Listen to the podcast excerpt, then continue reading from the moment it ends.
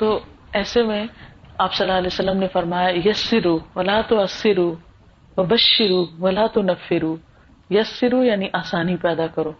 ولا تو اسرو مشکلیں پیدا نہ کرو۔ پھر بشرو، خوشخبریاں سنایا کرو۔ ہاں؟ اور ولا تو نفرو نفرت نہ دلایا کرو۔ لیکن ہماری تعلیم عام طور پر بالکل الٹ ہو گئی ہے، جو دیندار طبقے کی۔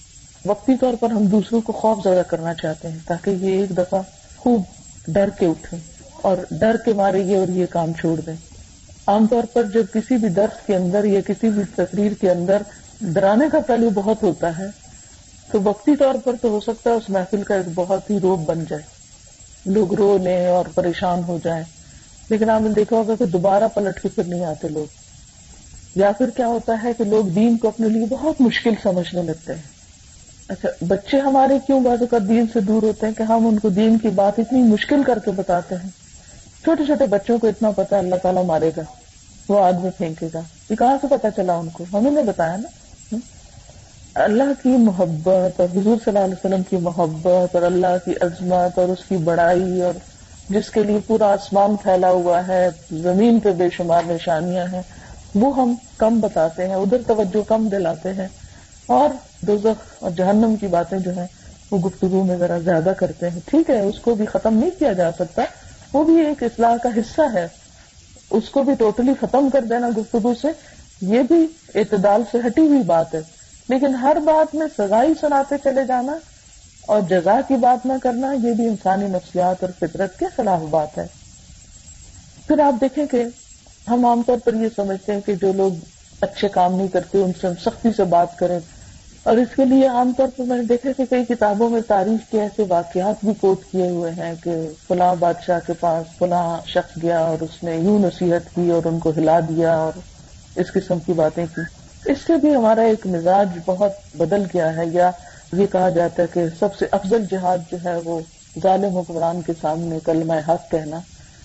کلمہ حق کہنا ہے، بدتمیزی کرنا نہیں ہے، بد اخلاقی کا معاملہ کرنا ہے اس کا معنی نہیں ہے۔ پھر اسی طرح یہ ہے کہ اللہ تعالیٰ نے قرآن پاک میں جب موسا علیہ السلام کو فرعون کے پاس جانے کے لیے کہا تو کیا حکم دیا؟ موسا اور ہارون علیہ السلام دونوں کو فرمایا کولا لہو قول فرعون کے پاس جا رہے ہو، نرمی سے بات کرنا۔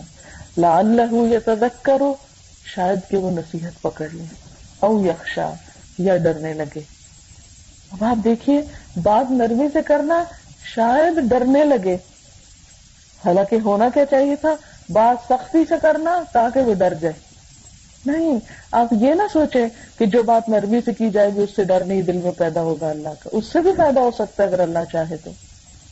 کیونکہ آپ مائیں ہیں، تو میں اس اعتبار سے یہ باتیں کر رہی ہوں۔ ضروری نہیں کہ آپ باہر کہیں کسی بادشاہ کے پاس یا کسی اور کے پاس جا کر ہی تبلیغ کریں گے۔ آپ اپنے گھروں میں ہر ماں ایک معلم ہے۔ اور ہر ماں کے لیے بات جاننا اور سمجھنا اور عمل کرنا ضروری ہے کہ اپنے بچوں کے ساتھ معاملہ کرتے ہوئے، بات کرتے ہوئے نرمی اختیار کریں اور آرام سے سمجھائیں۔ ٹھیک ہے کبھی کبھی ڈانٹنا بھی پڑتا ہے، لیکن ڈانٹنے کو بیسک نارم نہ بنا لیں۔ ہمارا حال یہ ہوتا ہے نا، زیادہ تر بدزبانی کی بات کریں گے کسی کسی وقت پیار کریں۔ گے لیکن ہونا کیا چاہیے کہ زیادہ وقت آرام سے، شرافت سے بات کریں اور کبھی کبھی سختی سے بھی پیش آئیں تاکہ وہ اپنی لمٹس کے اندر رہیں۔ پھر اسی طرح مخاطب کے رتبے کا لحاظ رکھنا، اس کی عمر کا لحاظ رکھنا، اس سے اپنے تعلق کا لحاظ رکھنا بہت ضروری ہے۔ مثلاً آپ کسی اسکول میں جاتے ہیں، آپ کے بچے کی استاد ہے، اس کا ادب آپ بھی کریں۔ اگر آپ کریں گے تو بچہ بھی کرے آپ اسکول کے پرنسپل سے مل رہے ہیں، تو آپ اس سے اور احترام سے بات کریں، کیونکہ وہ اس ادارے کی سربراہ ہے کیوں؟ اس لیے کہ وہ مقام اسے اللہ نے دیا ہے نا۔ آپ صلی اللہ علیہ وسلم نے کیا فرمایا؟ اذا جاءکم کریم قوم فاکرموه جب تمہارے پاس کسی قوم کا معزز شخص آئے، تو تم بھی اس کی عزت کرو۔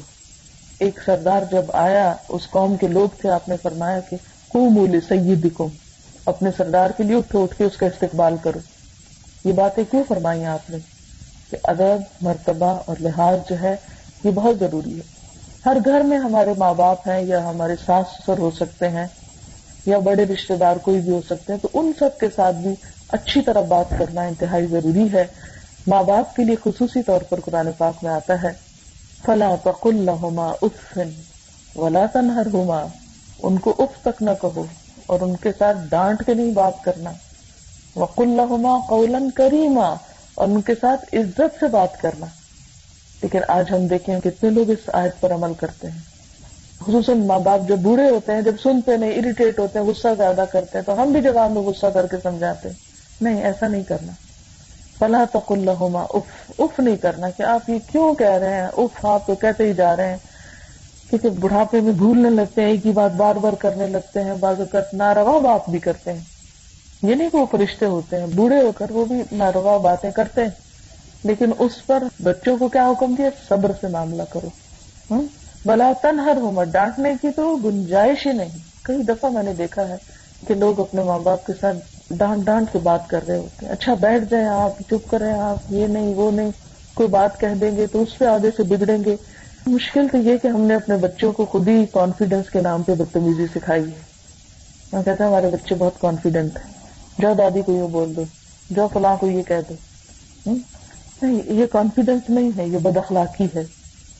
اور ماں ہی کا فرض بنتا ہے کہ وہ صحیح تربیت کرے اور بڑوں کے ساتھ اچھی طرح بات کرنا سکھائے۔ پھر اسی طرح یہ نہیں کہ چھوٹوں کے ساتھ بات کرے تو ان سے آپ روڈ ہو کے بات کریں۔ چھوٹوں کے ساتھ بھی اچھی طرح بات کریں تاکہ وہ اچھا کرنا سیکھیں۔ حضور صلی اللہ علیہ وسلم بچوں کے ساتھ ان کے لیول پہ بات کرتے تھے، ان کی دلچسپی کی بات کرتے تھے۔ مثلا ایک بچہ تھا جس کا نام عمیر تھا۔ تو اس نے ایک پرندہ پالا ہوا تھا۔ اتفاق میں وہ پرندہ مر گیا۔ بچے پیٹس پالتے تو جب بھی آپ عمیر کو ملتے تو فرماتے، عمیر تمہارے نغیر کا کیا ہوا؟ وہ کیا بنا تمہارے پرندے کا؟ اور اس سے وہ خوش ہو جاتا۔ آپ نے دیکھا تو بچوں کو پرندوں سے اتنا پیار ہو جاتا، خدا خاصا مر جائے ان کی قبریں کھو دیں گے، جنازے پڑیں گے، پتہ نہیں کیا کیا کریں گے۔ اور مدتوں ان کو یاد رکھیں گے، ان کے پر سنبھالے سنبھالے رکھیں گے۔ وہ ان سے چھوٹے ہیں نا، تو ان کے دل میں انہیں کی بہت محبت ہوتی۔ آپ صلی اللہ علیہ وسلم بہت نفسیات جانتے تھے کہ بچے کس بات کو پسند کرتے وہ اپنے کھلونوں کی، اپنے پرندوں کی، ان چیزوں کی گفتگو پسند کرتے ہیں۔ تو ان کا دل خوش کرنے کے لیے آپ ان سے، ان کے لیول پہ بات کرتے اور آپ صلی اللہ علیہ وسلم بچوں کو سلام کرنے میں بھی پہل کرتے حالانکہ عام حکم کیا ہے؟ چھوٹا بڑے کو سلام کرے۔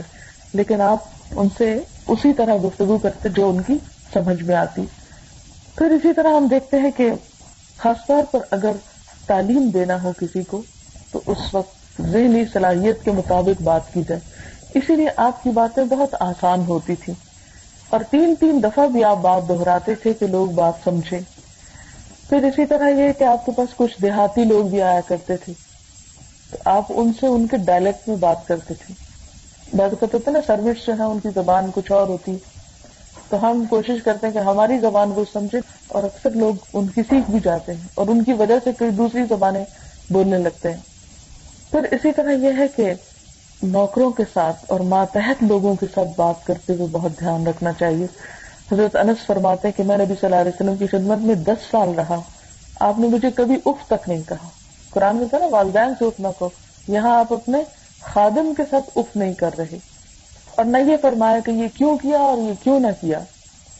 قرآن پاک میں اللہ تعالیٰ فرماتے ہیں کل لہم قولم میسورا۔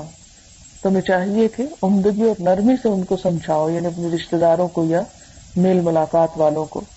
پھر اسی طرح مختصر اور جامع بات کرنے کی اور ٹو دا پوائنٹ بات کرنے کی کوشش کی جائے۔ بہت سے لوگ ایک بات شروع کرتے ہیں بھری محفل میں اور وہ ختم ہونے کو نہیں آتے اور باقی کسی کو موقع نہیں دیتے۔ یہ بات بھی درست نہیں ہے۔ چھوٹی بات کریں اور دوسرے کی سننے کی بھی کوشش کریں۔ اچھی بات کا انحصار اچھا سننے پر ہوتا ہے۔ گڈ لسنر بنیں گے تو آپ دوسرے کی بات سمجھ پائیں گے، پھر آپ صحیح جواب دے پائیں گے۔ اگر سننے کی عادت ہی نہ ہو محض سنانے کی عادت ہو، تو بہت مس انڈرسٹینڈنگ پیدا ہوں گی اگر آپ غلط فہمیوں کی بنیاد جانے تو وہ کیا ہوتا ہے؟ نہ سننا۔ اور پوری توجہ سے نہ سننا۔ کہنے والا کچھ کہہ رہا اور آپ کچھ اور بول رہے ہیں۔ اب اسے کیا پتا چلے گا؟ تو کنفیوژن پھیلے گا نا اس سے۔ حضرت ابو دردا فرماتے ہیں اپنے منہ سے اپنے کانوں کو انصاف دلاؤ۔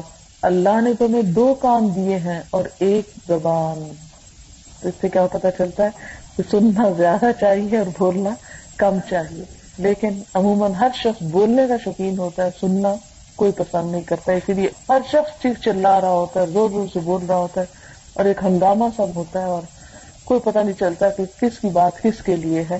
یہ انداز درست نہیں۔ پھر اسی طرح ہم دیکھتے ہیں کہ بات سنتے وقت توجہ بھی دینی چاہیے۔ منہ موڑ کے بات نہیں کرنی چاہیے۔ نبی صلی اللہ علیہ وسلم نے فرمایا، لا تو خدک للناس۔ لوگوں سے منہ موڑ کے بات نہ کرو۔ اسی طرح جیسے کوئی سکھا رہا ہو، استاد سکھا رہا ہے یا کہیں لیکچر سننے کے لیے جاتے ہیں، تو اس میں بھی متوجہ رہنا چاہیے۔ کیونکہ وہ شخص آپ سے بات کر رہا ہے۔ اور اگر آپ اس کو دیکھنے کے بجائے کچھ اور دیکھ رہے ہیں، ادھر دیکھ رہے ہیں، ادھر دیکھ رہے ہیں، تو وہ دیواروں سے تو بات کرنے کے لیے نہیں آیا۔ اگر آپ میری جگہ آ کر بیٹھے اور آپ مجھ سے گفتگو کریں اور میں آپ کی طرف دیکھنے کے بجائے ادھر ادھر دیکھ رہی ہوں، تو آپ بات نہیں کر سکیں گے۔ تو جیسے ہمارا یہ سیشن ہے، تو اس میں بھی کیا ہے کہ اگر ہم ایک دوسرے کی طرف دیکھیں گے اور ایک دوسرے سے انٹریکٹ کریں گے اور اس میں نگاہیں بھی شامل ہوتی ہیں، اس میں کان بھی شامل ہوتے ہیں، تو جب جا کر ایک مؤثر گفتگو ہوتی ہے۔ ورنہ سکھانے والا پوری طرح سکھا بھی نہیں پاتا۔ اس چیز کا دھیان رکھنا بھی ضروری ہے اور یہ چیز بھی بچپن سے بچوں کے اندر ڈیولپ کرنی چاہیے۔ تو اسی طرح یہ ہے کہ درمیانی آواز میں بولنا چاہیے۔ قرآن پاک میں آتا ہے وقت بن سوتک اپنی آواز دھیمی رکھو۔ ان انکر السوات لسوت الحمیر آوازوں میں سب سے ناپسندیدہ آواز گدے کی آواز ہوتی۔ آپ نے دیکھا ہوگا کہ آپ گھر میں کام کر رہے ہوں اور کوئی آواز آئے نہ آئے گدا بولے تو ضرور آپ کو آواز آئے گی۔ مجھے اتنا لاؤڈلی وہ چیختا ہے کہ آپ تک پہنچتی ہے آواز۔ تو اسی طرح اگر آپ گھر میں ہے بچوں سے یا شوہر سے بات کر رہے ہیں، اتنی پیس پہ بولیں کہ جس سے ان کو بات سمجھ میں آ جائے۔ ایسا نہیں کہ بات کہیں ہو رہی ہے اور دوسری طرف بھی سارا شوٹ جا رہا ہے۔ اس سے بعض اوقات کسی کی نیند، کسی کی پڑھائی ڈسٹرب ہوتی ہے۔ اسی وجہ سے کسی کو چیخ چیخ کا پکارنا پیچھے سے سڑک پر مسئلہ نہیں ہے کسی اور جگہ پر، یہ بھی ناپسندیدہ چیزوں میں سے ہے۔ پھر گفتگو کی رفتار بھی درست ہونی چاہیے۔ تیز تیز نہیں بولنا چاہیے۔ بعض لوگ اتنی تیزی میں بات کرتے ہیں کہ آپ کو سمجھ نہیں آتی انہوں نے کہا کیا۔ اتنا دھیما بولتے ہیں یا گرمبل کرتے ہیں، منہ کے اندر ہی بول دیتے ہیں، پتہ نہیں چلتا انہوں نے کیا بولا۔ تو اس میں بہت احتیاط کی ضرورت ہے۔ پھر اسی طرح باڈی لینگویج جو ہے وہ بھی بہت زیادہ نہیں استعمال کرنی چاہیے کہ کندھے اچکائے، سر ہلائے۔ ہاتھوں کو بہت آگے پیچھے کرے یہ بھی ناپسندیدہ چیزوں میں سے۔ نبی صلی اللہ علیہ وسلم جو خطبہ دیتے تھے، تو ایک شہادت کی انگلی سے زیادہ نہیں اٹھتی تھی۔ اور ہمارے یہاں سیاسی لیڈرز کو دیکھیے یا ویسے بات کرنے کو دیکھیے، تو پوری پوری بازو اور مکے اور وہ سب کھل رہے ہوتے ہیں۔ تو یہ چیز جو ہے کہ اسلامی اخلاق اور ادب کے خلاف ہے۔ کیونکہ سننے والے کی توجہ پھر بات کی طرف کم ہوتی ہے اور اسٹائل کی طرف زیادہ ہوتی ہے۔ پھر اسی طرح یہ ہے کہ الفاظ کا چناؤ بھی اہم ہے۔ آپ صلی اللہ علیہ وسلم کے بارے میں آتا ہے کہ اوتی تو جوام القلم، آپ جامع کلمات بولا کرتے تھے اور آپ کی گفتگو کے دوران جہاں باڈی لینگویج بہت یوز نہیں ہوتی تھی، لیکن چہرے کے تاثرات بہت اچھے ہوتے تھے کہ جس سے گفتگو ہو رہی ہے، وہ شخص بات پوری طرح سمجھ سکے اور اس کے اندر بے وجہ کا خوف نہ ہو۔ جب ہم بہت سنجیدگی سے بات کرتے ہیں اور بہت گھٹے ہوئے انداز سے تو دوسرے لوگ پوری طرح اس کو ایبزارو نہیں کر پاتے۔ اور خصوصاً جب آپ بچوں سے بات کریں تو کوشش کریں کہ وہ بھی آپ کو اپنے دل کی کہہ سکیں۔ بہت سی ماں کو میں نے دیکھا ہے کہ وہ یا باپ ایسا روپ قائم کرتے ہیں بچوں پر کہ وہ کھلتے نہیں ہیں ماں باپ کے سامنے۔ اور باہر جا کر الٹی سیدھی حرکتیں کرتے ہیں۔ اور ماں باپ کو آ کے نہیں بتا سکتے کیونکہ ماں باپ ان کو اجازت ہی نہیں دیتے بات کرنے کی۔ تو کم از کم اتنا ضرور بچوں کے ساتھ اوپن ہو کہ وہ آ کر اپنے مسئلے، مسائل یا اپنی باتیں جو ہے شیئر کر سکے آپ کے ساتھ یا آپ کے اوپر اعتماد کر کے آپ کو بتا سکیں اور آپ ان کی اس کی روشنی میں اچھی رہنمائی کریں۔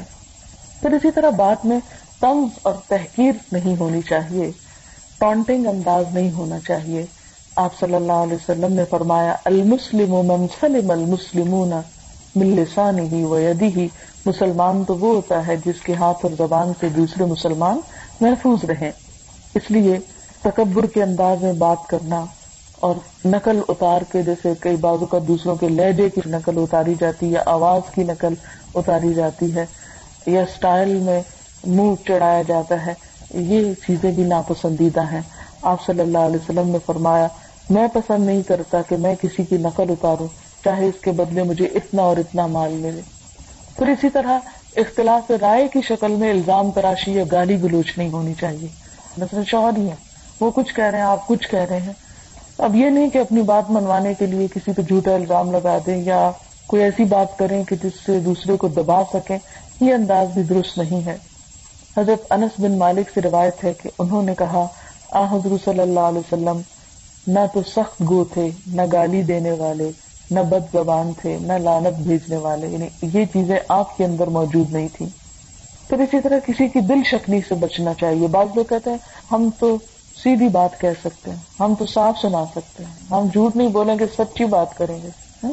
اور میں تو اس کے منہ پہ بھی کہہ سکتی ہوں۔ یہ جملہ آپ نے بہت سنا ہوگا۔ بہت سے لوگ غلط بات کرتے کرتے کیا کہتے ہیں، مجھے ڈر نہیں کسی کا، میں تو اس کے منہ پہ بھی کہہ دوں گی۔ یہ دیدہ دلیری کرنا، یہ کہنے میں تو بڑے کانفیڈینس کی بات ہے کہ جی آپ اتنے شیر اور دلیر ہیں کہ آپ ہر ایک کا دل توڑ سکتے ہیں۔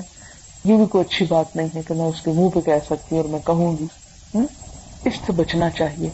چاہے آپ کتنے ہی کانفیڈینٹ ہیں، چاہے آپ کتنے ہی سچے اور کھڑے ہیں، چاہے آپ کے پاس کتنی ہی بڑی حقیقت اور بہت بڑی خبر ہے، لیکن دوسروں کا دل توڑ کے بات کرنا اور تانے دے کے بات کرنا، یہ انتہائی ناپسندیدہ رویہ ہے۔ پھر اسی طرح یہ ہے کہ اگر کوئی شخص سوال کرے تو اس میں اعتراض نہیں ہونا چاہیے۔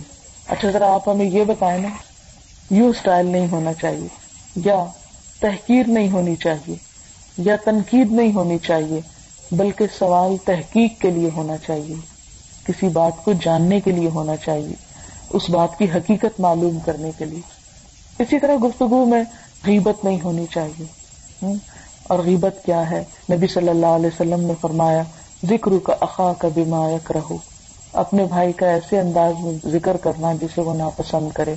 ان کی پیٹ پیچھے ایسا رہا ان کے بارے میں تبصرہ اور رائے کا اظہار کے جو سنے تو انہیں اچھا نہ لگے۔ اور آپ نے یہ بھی فرمایا کہ غیبت زنا سے بڑھ کر ہے۔ یعنی زنا کو ہر شخص برا سمجھتا لیکن غیبت کرنے کو کوئی برا نہیں سمجھتا۔ پھر اسی طرح آپ صلی اللہ علیہ وسلم نے فرمایا کہ آدمی زنا سے تو توبہ کر لیتا ہے اور اللہ تعالیٰ اس کو بخش دیتا ہے، لیکن غیبت کرنے والا بخشا نہیں جاتا جب تک وہ معاف نہ کرے جس کی غیبت کی گئی۔ پھر اسی طرح حضرت انس سے روایت ہے کہ آپ نے فرمایا، جب مجھے معراج کرائی گئی تو میرا گزر کچھ ایسے لوگوں سے ہوا جن کے ناخن تانبے کے تھے اور وہ اپنے چہروں اور سینوں کو نوچ رہے تھے۔ تو میں نے پوچھا، جبریل، یہ کون لوگ ہیں؟ انہوں نے فرمایا، یہ وہ لوگ ہیں جو لوگوں کا گوشت کھاتے ہیں یعنی غیبت کرتے ہیں اور ان کی عزتوں کو پامال کرتے ہیں۔ اسی طرح چغل خوری سے بچنا چاہیے۔ چغل خوری کیا ہے؟ اس لیے کسی کی برائی کرنا کہ ان دو کے تعلقات میں فساد پھیلے۔ اس کو ہم مالک الحتب بھی کہا جاتا ہے، جیسے ابو الحب کی بیوی جو تھی، وہ حضور صلی اللہ علیہ وسلم کی ہمسائی تھی۔ اور بے وجہ آپ کے خلاف ہر جگہ جا کر باتیں کرتی، تاکہ لوگوں کے دلوں میں آپ کے خلاف ایک جلن اور انتقام کی آگ پھیلے۔ آپ صلی اللہ علیہ وسلم نے فرمایا، چغل خور جنت میں نہیں جائے گا۔ اور پھر اسی طرح بہتان تراشی جو ہے، یہ بھی بہت بدترین عادت ہے۔ آپ صلی اللہ علیہ وسلم نے فرمایا، جس نے کسی مسلمان کے سر کوئی بات لگائی اس ارادے سے کہ اسے رسوا کرے۔ اللہ اسے جہنم کے پل پہ روکے گا جب تک وہ اپنے اس کال سے بری نہ ہو جائے۔ آج دنیا میں آپ نے دیکھا ہوگا کہ بعض اوقات لوگ دوسروں کو ذلیل کرنے کے لیے جھوٹے الزام لگا دیتے ہیں۔ شوہر بیوی میں لڑائی ہو تو آپ نے دیکھا ہوگا کہ بعض اوقات بالکل جھوٹی باتیں ایک دوسرے پہ چشمہ کر دی جاتی ہیں۔ بے بنیاد چیزیں۔ بعض اوقات اگر کاروباری کوئی چپکلچ ہو تو کسی کی سانس گرانے کے لیے ایسی باتیں کر دی جاتی ہیں۔ اور کسی سے سیاسی انتقام لینا ہو تو بعض اوقات اس پہ جھوٹے الزام لگا لیے جاتے ہیں۔ لیکن دنیا میں تو آپ نے بدنام کر لیا دل بھر کے کسی کو جو چاہا۔ مگر قیامت کے دن کیا ہوگا؟ فرمایا، جس نے کسی مسلمان کے سر کوئی ایسی بات لگائی اور اس کی ارادہ اور نیت یہ ہو کہ اسے رسوا کیا جائے، ذلیل کیا جائے، اللہ اسے جہنم کے پل پہ روکے رکھے گا۔ آگے نہیں جانے دے گا یعنی وہ پل سراج جس کو کہتے ہیں۔ جب تک کہ وہ اپنے اسکول سے باز نہ جو کہ میں نے جھوٹ کہا تھا۔ تاکہ ساری دنیا کے سامنے جہاں اسے ذلیل کیا جائے، اس شخص کی صفائی پیش ہو جائے۔ پھر اسی طرح یہ ہے کہ لوگوں کے ظاہر پہ ان سے معاملہ کرنا چاہیے، ان کی چھپی ہوئی باتوں کی ٹو لگانا اور ان کے پیچھے ایپ جوئی کرنا، یہ کوئی پسندیدہ بات نہیں ہے۔ منافقین کا نفاق آپ پر ظاہر تھا، لیکن اس کے باوجود آپ کی مجلسوں میں منافق آ کے بیٹھتے تھے۔ اور آپ نے کبھی ان سے یہ نہیں کہا کہ تم منافع کو مجھے پتا چل چکا نکلو یہاں سے۔ ہوں اللہ تعالیٰ نے ساتھ ہی کیا فرمایا آ رضان ہوں ان کو اگنور کرو واحد ہوں اور ان کو نصیحت کرتے رہو۔ وقل لهم في انفسهم قولا بلیغا اور ان کے دلوں میں اتر جانے والی بات کرو، شاید یہ بھی ہوش میں آ جائے۔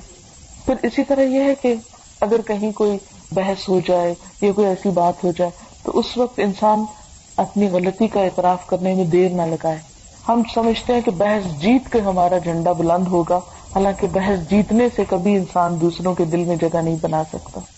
تو بحث میں کہ نہیں، میری بات مانی جائے، میں منوا کے چھوڑوں گا اور میری ہی بات درست سمجھی جائے اور اس سے نیچے نہ اترنا، یہ بھی کوئی پسندیدہ چیز نہیں ہے۔ عام طور پر ہم کیا سکھاتے ہیں؟ ایسی بات کرو کہ ہوش ٹکانے آ جائے، اس کا منہ بند کرانا ہے میں نے۔ یہ جو انداز ہے کہ منہ بند کرانا ہے کسی کا، یہ آپ نہیں کرا سکتے جب تک اللہ نہ چاہے۔ ہاں؟ تو آپ اپنے اخلاق کو سنوار لیجیے، اپنے رویے کو درست کر لیجیے، دوسرے کا منہ خود ہی بند ہو جائے گا۔ ہاں؟ لیکن عام طور پہ ہم اپنی غلطی کا اعتراف نہیں کرتے، دوسروں کو بلیم کرتے چلے جاتے۔ پھر اسی طرح اپنے منہ سے اپنی تعریف بھی کم کرنی چاہیے، یہ بھی کوئی اچھی بات نہیں ہے۔ یہ حسن کے خلاف ہے۔ بعض لوگ اپنے منہ میں مٹھو بنے رہتے ہیں۔ جہاں بیٹھیں گے اپنی، اپنے آبا و اجداد کی معلوم نہیں کس کس کی خوبیاں بیان کرتے رہیں گے۔ جس سے ایک ناپسندیدہ چیز سامنے آتی ہے اور اس سے تکبر کے پھیلنے کا بھی اندیشہ ہوتا ہے۔ اور اسی طرح ہر وقت ہنسی مذاق نہیں کرنا چاہیے یعنی گفتگو میں خوشگواری ہونی چاہیے، مگر ہر وقت نہیں۔ کچھ لوگوں کی عادت ہوتی ہے، وہ ہر وقت مسخرے بنے رہتے ہیں اور ہر محفل میں بیٹھ کے الٹے سیدھے لطیفے سناتے رہتے ہیں اور لوگوں کو اپنی طرف اٹریکٹ کرتے ہیں ایسے مسخرے پن سے۔ تو یہ ایک ناپسندیدہ چیز ہے۔ اسی طرح بات بات میں قسم نہیں کھانی چاہیے، قسم سے یہ، قسم سے وہ۔ تک یہ کلام ہوتا ہے کچھ لوگوں کا، ہر بات میں قسم، یہ بھی ایک پسندیدہ چیز نہیں ہے۔ پھر اسی طرح یہ کہ اگر آپ نے کسی سے ڈس اگری کرنا ہو تو نہیں سے بات نہیں شروع کریں۔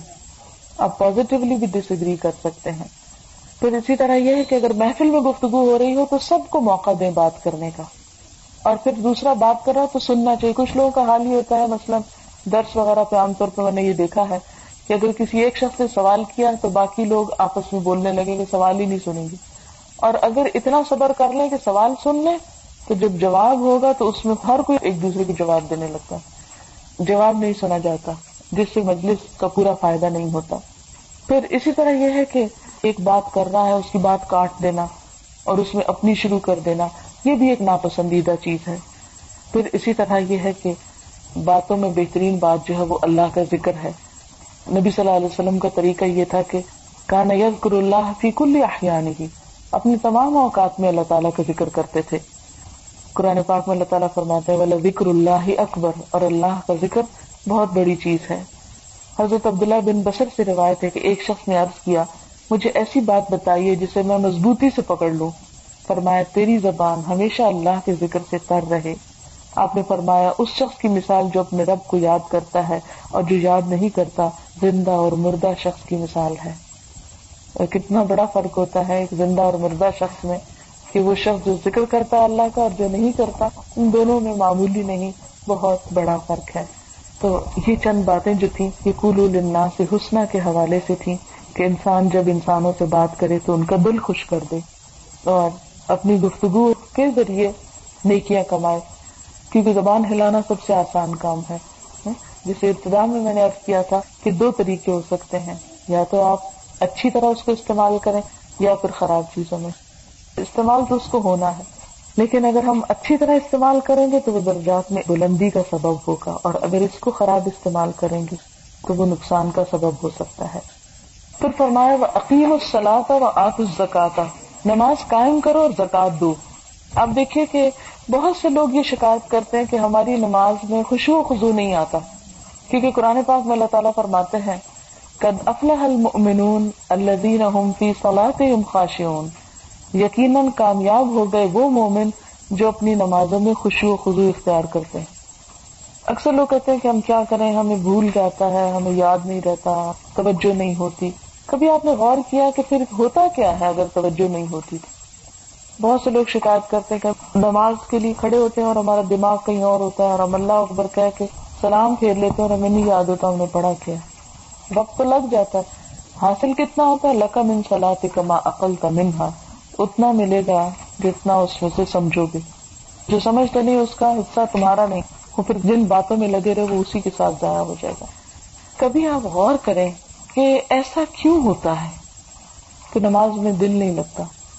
اور ان دو چیزوں میں کیا لنک ہے؟ کولو ننا سے حسنا و عقیم السلام اسے بڑا گہرا لنک ہے۔ نماز میں عام طور پر وہی باتیں آپ کو یاد آتی رہتی ہیں جو آپ نماز سے پہلے کر کے بیٹھے ہوتے ہیں۔ وہی چیزیں دہراتے ہیں آپ نماز میں۔ تو جب آپ لوگوں سے اچھی گفتگو کریں گے اور لوگ آپ سے اچھی طرح پیش آئیں گے تو آپ کے دل میں ایک خاص سکون پیدا ہونا شروع ہو جائے گا۔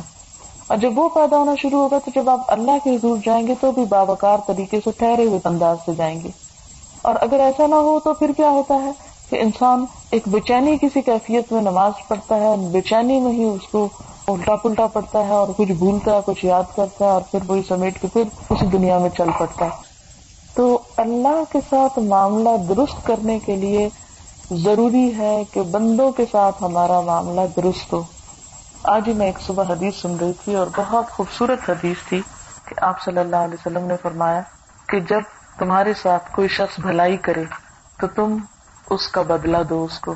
اور اگر بدلہ دینے کے لیے تمہارے پاس کچھ نہ ہو تو تم اس کے لیے دعا کرو۔ اور اتنی دعا کرو حتیٰ کہ تمہارا دل کہہ اٹھے کہ تم نے اس کا بدلہ دے دیا۔ ہاں؟ اب آپ دیکھیں کہ ہم نے اس حدیث پہ کبھی عمل ہی نہیں کیا۔ کسی نے ہمارے ساتھ بھلائی کی، احسان کیا۔ ہم کہتے ہیں ہاں ہاں ٹھیک ہے، بس کر دیا۔ فار گرانٹیڈ لیتے نا اس کو۔ یہ تو اسے کرنا ہی چاہیے تھا۔ ہاں؟ اچھا ماں باپ کے لیے آپ دیکھیں، ان کی زندگی میں بھی دعا کا حکم ہے کل رب ہم ہوما کما رب یعنی سغیرہ مرنے کے بعد بھی ان کے لیے دعائیں کرنے کا ذکر ہے۔ برزخ میں وہ پوچھتے ہیں، جب ان کا درجہ بلند ہوتا ہے، کہ یہ میرا درجہ کیوں بلند ہو رہا ہے؟ عذاب سے رہائی ہوتی ہے یا جو بھی وٹ ایور تو اسے بتایا جاتا ہے، یہ تمہاری اولاد کی دعا کی وجہ سے ہوا ہے۔ تو یہ جو دعائیں ہیں، یہ بہت فائدہ مند ہوتی ہیں۔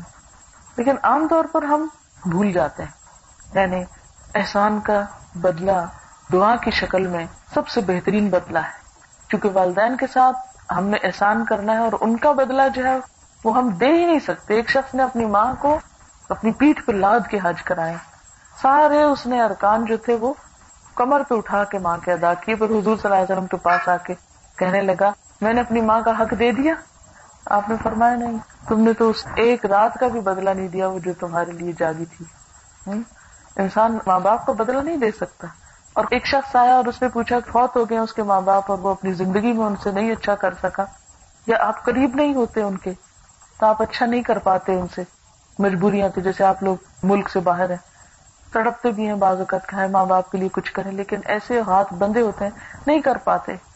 اب کیا کریں؟ دعا۔ اگر زندہ ہے تو بھی دعا بہت ہو چکے ہیں تو بھی دعا۔ اتنی دعا مانگے، اتنی مانگے کہ آپ کو محسوس ہو کہ ہاں واقعی کچھ حق ادا ہوا ہے۔ تو سب سے بڑا ہم پر احسان تو ہمارے ماں باپ کا ہوتا ہے۔ پھر اس کے بعد اوروں کا بھی ہوتا ہے۔ جیسے جیسے انسان زندگی میں کسی کے ساتھ رہتا ہے، اس میں بہت سے لوگوں کے ساتھ انٹریکشن ہوتا ہے۔ پھر شوہروں کا بہت بڑا احسان ہوتا ہے کہ ہمارے لیے زندگی کی ہر نعمت مہیا کرتے ہیں۔ اب آپ اپنے بارے میں سوچیں کہ اگر آپ کے شوہر کا کام یہاں نہ ہوتا تو آپ یہاں ہوتے۔ لیکن ان کے وجہ سے زندگی میں کتنی نعمتیں ہم کو ملی۔ اولاد ملی، گھر ملا، سکون زندگی کا ملا، ایک پروٹیکشن ملی۔ کیا کچھ نہیں ملا؟ آپ ذرا دیکھیں ان خواتین کو کہ جن کے پاس یہ نعمت نہیں ہے۔ کتنی ادھوری ہو جاتی ہے زندگی ان نعمتوں کے بغیر۔ لیکن جب ہمیں اللہ یہ سب کچھ دیتا ہے، تو ہم پھر بھی شکر ادا نہیں کرتے۔ اور پھر بھی روتے رہتے ہیں کہ یہ نہیں دیا، وہ نہیں کیا۔ جو نہیں کیا، اس کی طرف توجہ رہتی ہے۔ جو کیا، وہ بھول جاتے ہیں۔ تو نہ شکرا پن اللہ تعالیٰ کو نہ اپنے لیے پسند ہے اور نہ ہی انسانوں کے لیے انسانوں کی طرف سے پسند ہے۔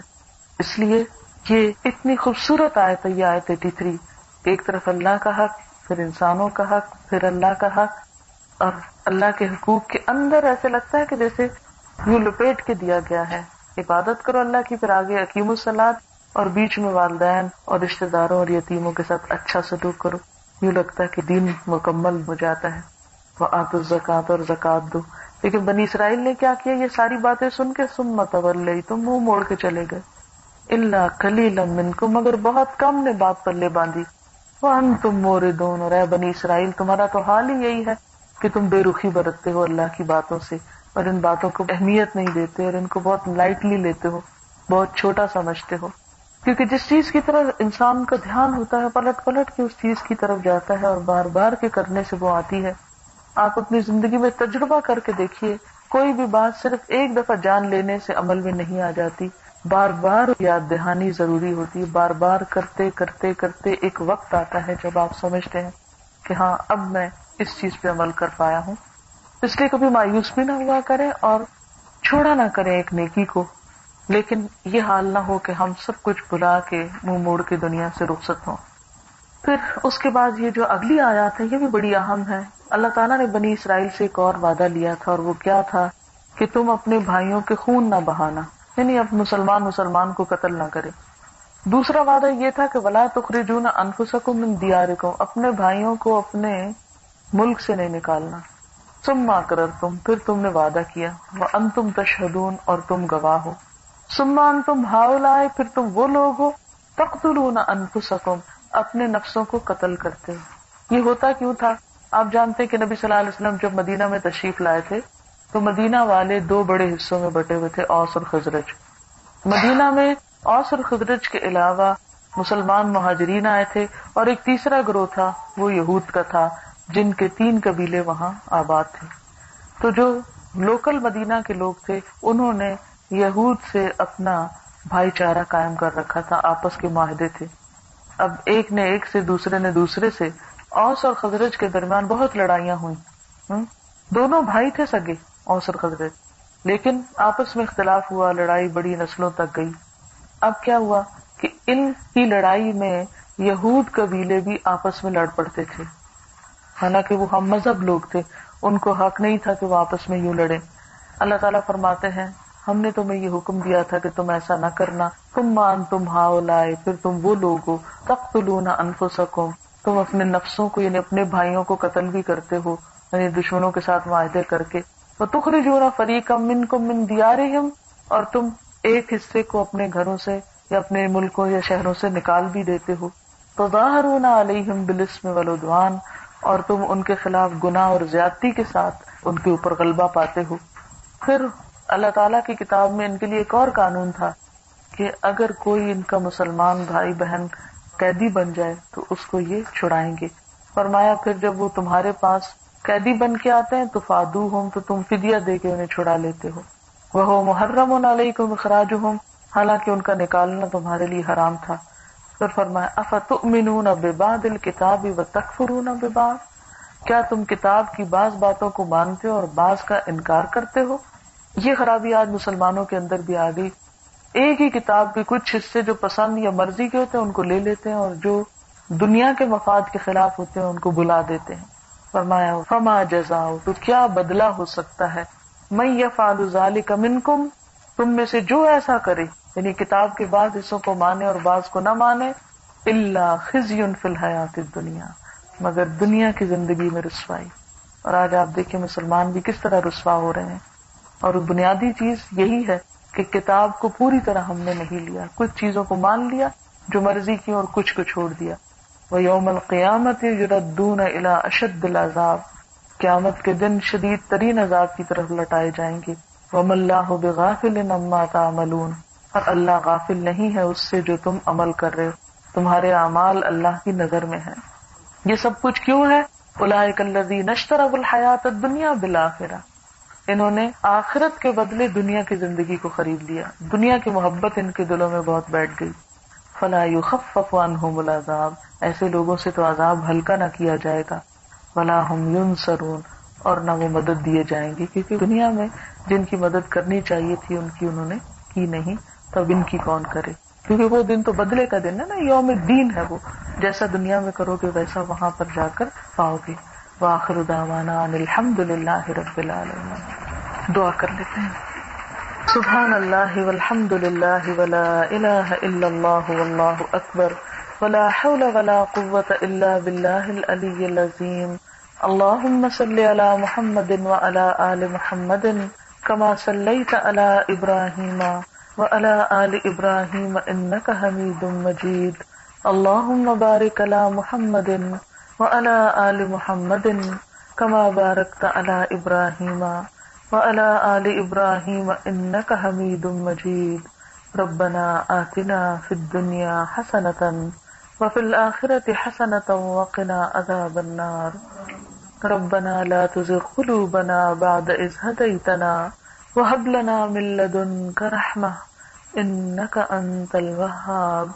ربنا هب لنا من أزواجنا وذرياتنا قرة أعين واجعلنا للمتقين إماما.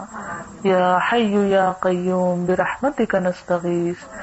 لا إله إلا أنت، سبحانك إني كنت من الظالمين. یا اللہ پاک، جو کچھ ہم نے پڑھا ہے، اپنی رحمت سے اسے قبول فرما. جو بات تیری مرضی کے مطابق ہوئی ہو، ہمیں اس پر عمل کی توفیق دے. اگر زبان سے کوئی ایسی بات بھول کے نکل گئی ہو جو آپ کو پسند نہ آئی ہو تو ہم سب کو اس سے دور کر دے اور ہمیں سیدھے رستے کی ہدایت عطا فرما۔ اللہ تو ہمیں اپنا قرب نصیب فرما، اپنی محبت عطا فرما۔ ہمارے دلوں میں تقوی پیدا کر دے، ہماری زبانوں کی اصلاح کر دے، ہمارے اخلاق کو بہترین کر دے۔ یا رب العالمین، تمام مسلمانوں کے درمیان باہم اتفاق، محبت، احترام اور ایک دوسرے کے ساتھ ہمدردی کے جذبات پیدا کر دے۔ یا رب العالمین تو ہم سب کو اس راستے پہ چلنے کی توفیق دے جو تیرا پسندیدہ رستہ ہو۔ یا اللہ تو ہمیں بہترین علم عطا فرما۔ یا اللہ تمام بیماروں کو صحت عطا فرما۔ سب دکھی لوگوں کے دکھ دور فرما۔ پریشان حالوں کی پریشانی دور فرما۔ یا اللہ ہمارے والدین پہ اپنی رحمت فرما۔ یا اللہ جو دنیا سے جا چکے ان کی بخشش فرما۔ یا اللہ تو ان کے درجات بلند فرما۔ یا رب العالمین، ہماری اولاد کو ہمارے لیے صدقہ جاریہ بنا، انہیں دنیا اور آخرت کی بہترین کامیابی عطا فرما، تو ہماری نسلوں میں ایمان اور اسلام کو باقی رکھنا۔ یا اللہ، تو ہمیں اپنے مقرب بندوں میں شامل کر لینا اور ہماری بخشش فرما دینا۔ اللہ، اس حال میں ہم اس دنیا سے جائیں کہ تو ہم سے راضی ہو جائے اور ہم دل مطمئن کے ساتھ تیرے سامنے حاضر ہوں۔ اس حال میں کہ نہ کوئی خوف ہو اور نہ کوئی غم ہو۔ یا اللہ اس گھر پر اپنی خیر و برکت نازل فرما۔ اس محفل کی انہیں بہترین جزا عطا فرما۔ ربنا تقبل منا انك انت السميع العليم وتب علينا انك انت التواب الرحيم وصلى الله تعالى على خير خلقه محمد وعلى آله وأصحابه وأهل بيته أجمعين برحمتك يا أرحم الراحمين إلهي آمين سبحانك اللهم وبحمدك نشهد أن لا إله إلا أنت نستغفرك ونتوب إليك والسلام عليكم ورحمة الله وبركاته